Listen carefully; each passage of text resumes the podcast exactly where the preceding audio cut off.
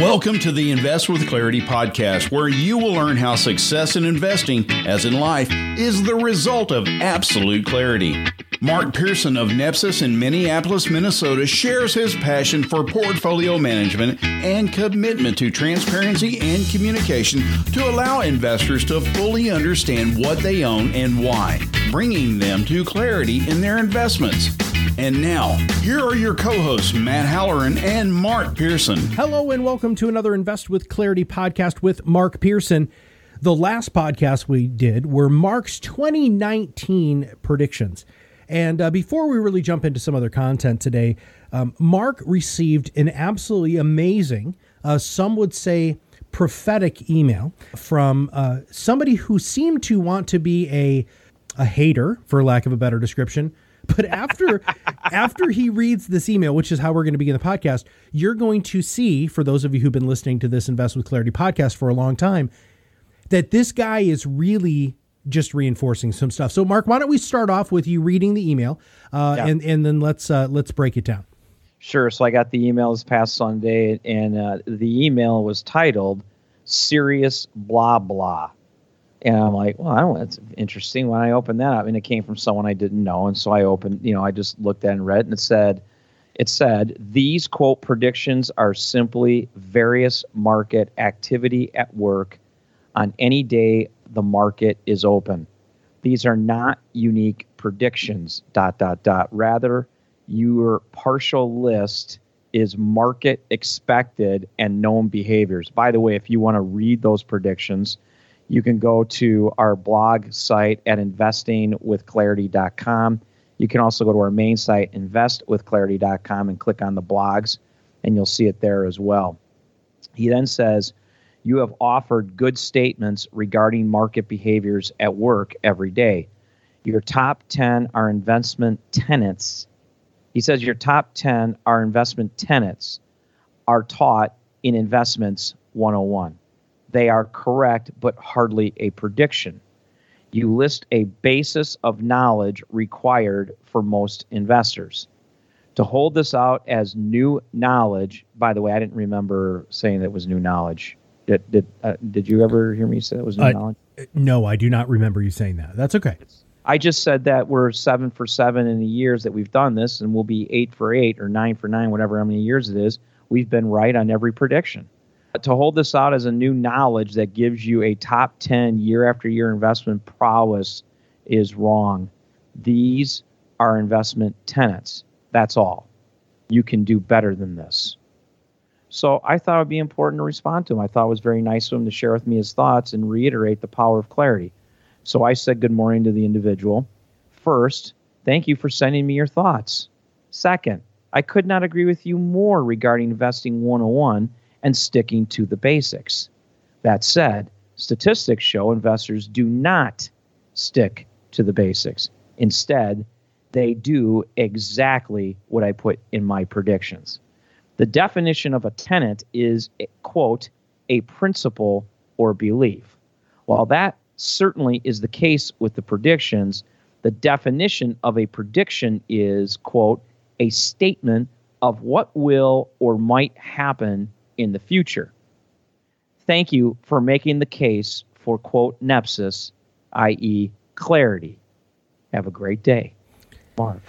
So, why why is everything that he said there support what you have been saying not only on this podcast but the radio show and the blogs break unpack it just a little bit before we get to uh, your next topic please yeah well the, th- the theory is that investors really don't know what they own and why they own it and they become emotionally uh, attached to the investments and to volatility in the market and as we've said over and over again volatility creates opportunity which we're going to talk specifically about in the next segment here but the fact of the matter is that what I put in here are things that happen, but the reality is the behavior of the investor is consistent year in and year out. And that's my prediction. Investors will continue to act out these 10 predictions unless they find themselves what we call clarity clarity in their investments, clarity in their planning, understanding what they own and why they own it. Well, let's let's let's take a move. I mean, uh, if you yeah. have been wondering what volatility looks like uh, because you've been asleep for the last ten years, because you know yeah. really there hasn't been volatility. So let's yeah. go talk talk about what's going on.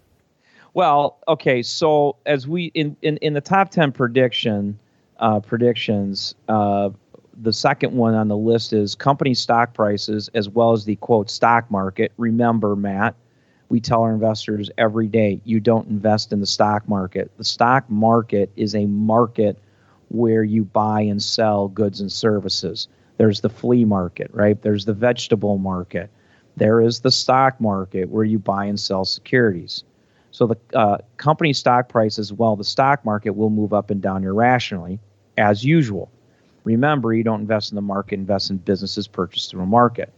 Volatility which certainly in the fourth quarter of 2018 probably scared a bunch of people as we saw the largest pullback from peak to trough since the financial crisis 20% will get people thinking it will get them wondering what is happening with my money the more you understand about what you own and why you own it the more you're able to not only forget about volatility but shall i say from a common sense standpoint matt perhaps take advantage of volatility, dare I say. Most investors don't do it though because they don't know what they own, they don't know why they own it, and they invest in things that are opaque with a hope and a prayer that they're going to turn out okay. Right? So let me give you an example Celgene. Have you ever heard of Celgene? Uh, I actually think you brought it up on a previous podcast, but past that, no, I have no idea what the heck it is. Yeah. So Celgene's a great example of the volatility, right? Celgene's a big biotech company. I mean, it's it you know it's it's got a paltry sixty billion plus dollar market cap right now, right? So this is not a you know small name. And Celgene went from about let's call it in Octoberish, uh, August, uh, September that time frame. September was actually at eighty seven dollars a share. Okay, during the during the correction in the fourth quarter, the stock went to 62, 61, 59 actually got down in the 59s. And this is a company actually we had owned in the past, but the fundamentals had changed. And so we had sold it at a much higher prices and we had been watching it for the last couple of years. And sure enough, from 80, you know, from 87, 90, 95 dollars a share, actually over 100 earlier in the year, without fundamentals getting any worse, the stock goes from 95 to 59, 60 without changing fundamentals. So why is that?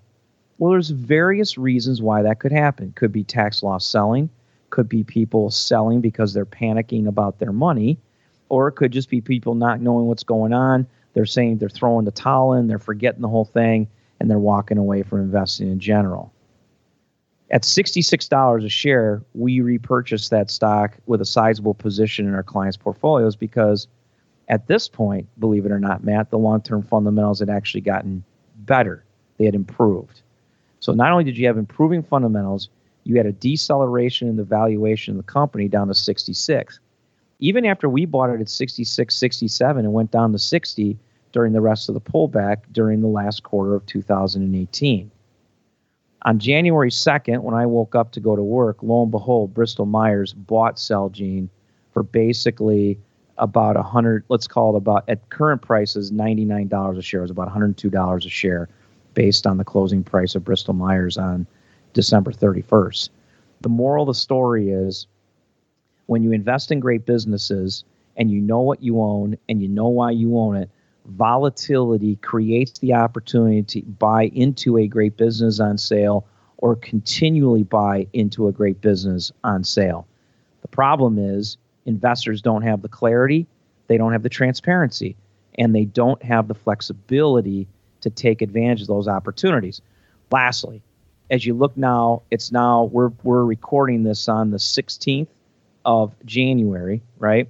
And as I'm speaking to you, the S&P 500 year to date is up 4.56 and the ACWI is up 4.69, the Russell 2000 is up 7.86 and uh, the uh, NASDAQ is up 6.22 in the first 16 days of 2019. Do you remember me telling you the story, Matt? Investors make the huge mistake at looking at their monthly and quarterly statements or looking at their accounts on a daily basis, taking a snapshot in their mind. This is what my money is worth. When the reality is, it isn't worth jack squat until you sell the investment, whether it's for a gain or a loss. This is why investors continually miss uh, miss their goals and miss their investment objectives. Let's let's rewind to something that you had explained earlier. And I think this is a very powerful educational point about how you stick to the knitting and what you do. You talked about the flexibility, being able to purchase great businesses when they're on sale.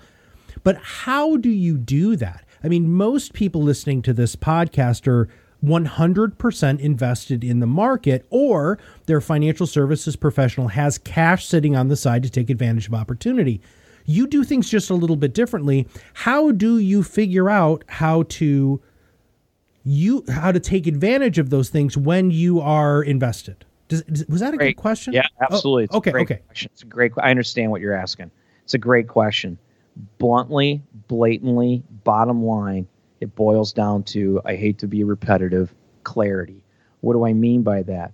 The more you understand about what is in your portfolio, the more you understand the why behind every single position in your portfolio and why you own it, it gives you an additional layer, an additional level, and an additional advantage of clarity to make decisions for your portfolio. So I'll give you a very good example. During this pullback, the Chinese stocks pulled back heavier first. They started pulling back first. They bottomed first in the correction. Because the, the reality is long term fundamentals haven't changed, right? This is just a correction going on. And by the way, well needed correction. When you're looking at the different types of businesses you own in your portfolio and the reasons why you own it, remember, Matt, Nepsis is know what you own, but also why you own it. And in each position in our portfolios are owned for a specific reason to accomplish an overall goal. Here's the analogy. I always use this analogy. Think of an automobile. We've all bought cars before, right? And we go to the lot and we look at the beautiful leather seats and we see what kind of stereo system it has and we look at the beautiful paint and all these different things, right? And all we really care about is when we know the reliability, we know we like the car, it fits our needs, blah, blah, blah. Once we drive it off the lot, we just know that when we press the button or turn the key, the car is going to start, right? But do you know who makes the spark plugs? Do you know who makes the brake pads so when you press the brakes, you know the brakes are going to work? Do you know who makes the air conditioning so on that 105 temperature day out in the sun, when you turn the car on, the air is going to work? Of course you don't. All you care about is that when you press the button, the car works. This is how most people have their portfolios managed and how they let their money be managed. They just think that if I buy this this asset allocation strategy from a financial advisor, if I buy this mutual fund, if I buy this ETF, I just know it's going to work until it doesn't work, until the correction happens, until my car breaks down and my engine block split because the spark plugs that were in there had a had a recall, right? That's the premise behind why investors need to know what they own and why they own it. Warren Buffett's talked about this for decades, right? The, the abil- people think volatility is risk. I believe what's more risky than volatility, bluntly, unequivocally, is not knowing what you own. Because when you don't know what you own and or have the ability to know why you own it, I find that to be far more risky than actual short-term volatility. I know that's a lot I just gave you again. That's okay. I, I mean, I think that was that was very clear, uh, and I think you answered my question well. But I want you to dig just a little bit deeper. When okay. when you have something in your portfolio that you know you know what it is and, and, why you own it and what its what its purpose is in the portfolio do you usually have positions that you know are your sellable positions to take advantage of of volatility.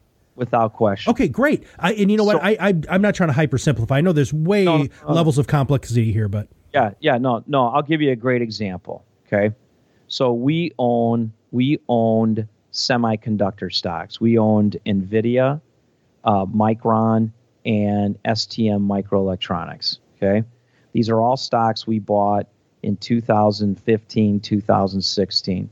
These were what I consider to be early stage, early cycle recovery stocks.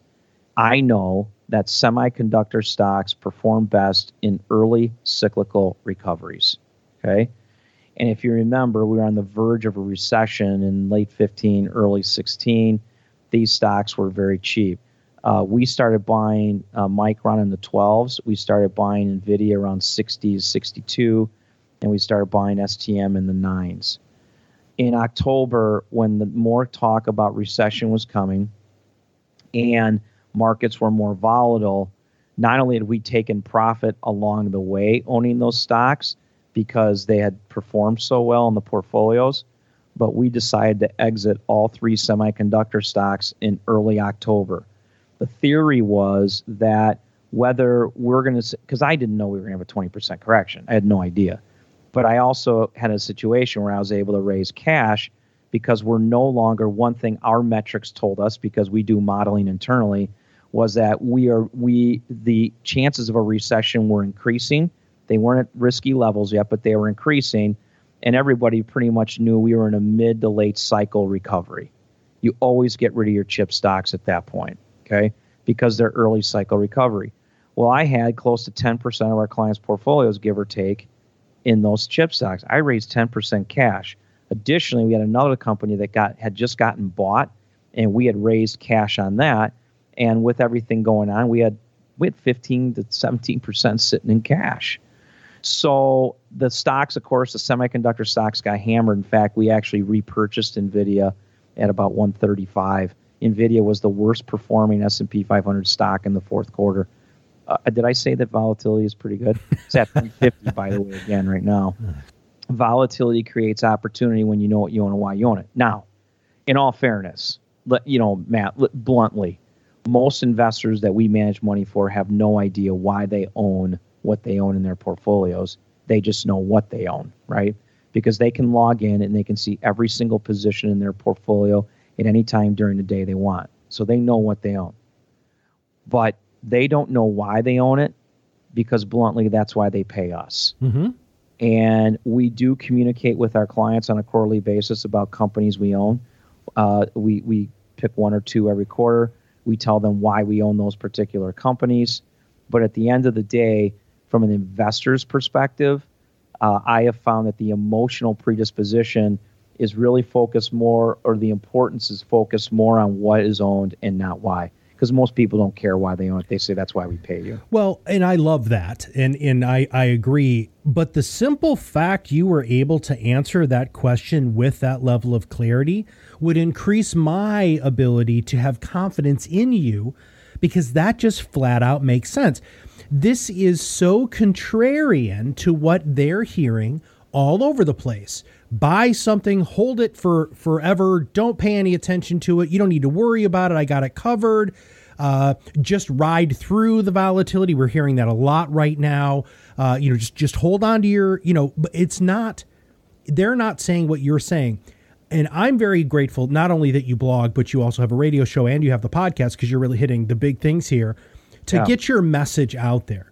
Okay, and with that, we're going to have all sorts of fun this year uh, talking about some super, super cool things. So I know there's going to be great opportunities. What, what are your closing thoughts for today's podcast? Well, I want, you know, one of the things that was unique, and this is, you know, you have to think about investing as a marathon, not a sprint, mm-hmm. right? And everyone wants the quick hit, but investing really is a marathon. When you invest in something, you already know that you're, it's going to take time, right? And so time in, an investment, not timing an investment.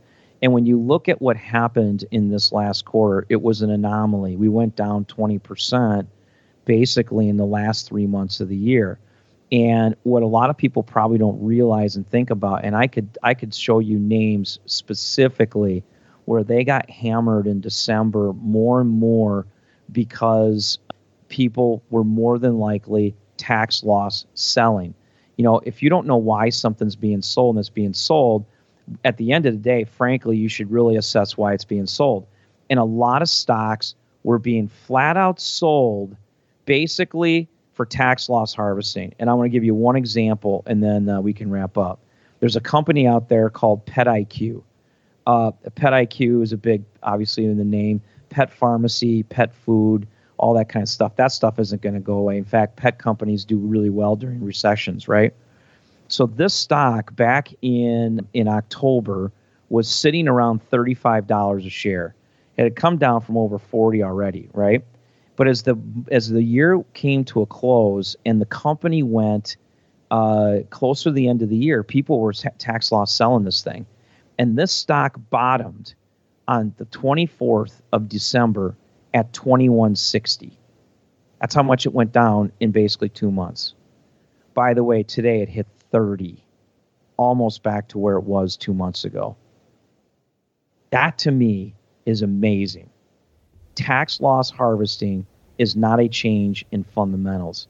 Flexibility and transparency creates the opportunity to buy those businesses on sale, which of course we bought lots more of that on sale. Mm-hmm. So anyway, that's my that's my soapbox for today.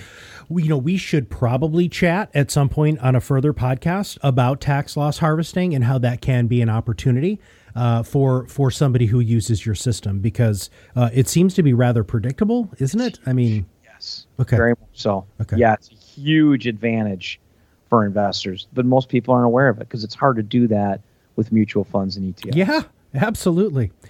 All right, Mark. Well, hey, you know what? This was super fun. I'm so glad we started off the podcast today uh, with somebody who was was really trying to troll you uh, and and ended up just flat out proving your point. You, that that really made my day. I had a huge smile on my face when you read that, so I appreciate that. That was pretty good. Made my Sunday. If you have not subscribed to the podcast, make sure you click that subscribe now button below. For everybody at Nepsis and for you to invest with clarity, this is Matt Halloran, and we'll see you on the other side of the mic very soon. The content discussed is for informational purposes only. It is not a solicitation or recommendation for any securities that may be mentioned herein. Advisory services offered through Nepsis Inc., an SEC registered investment advisor.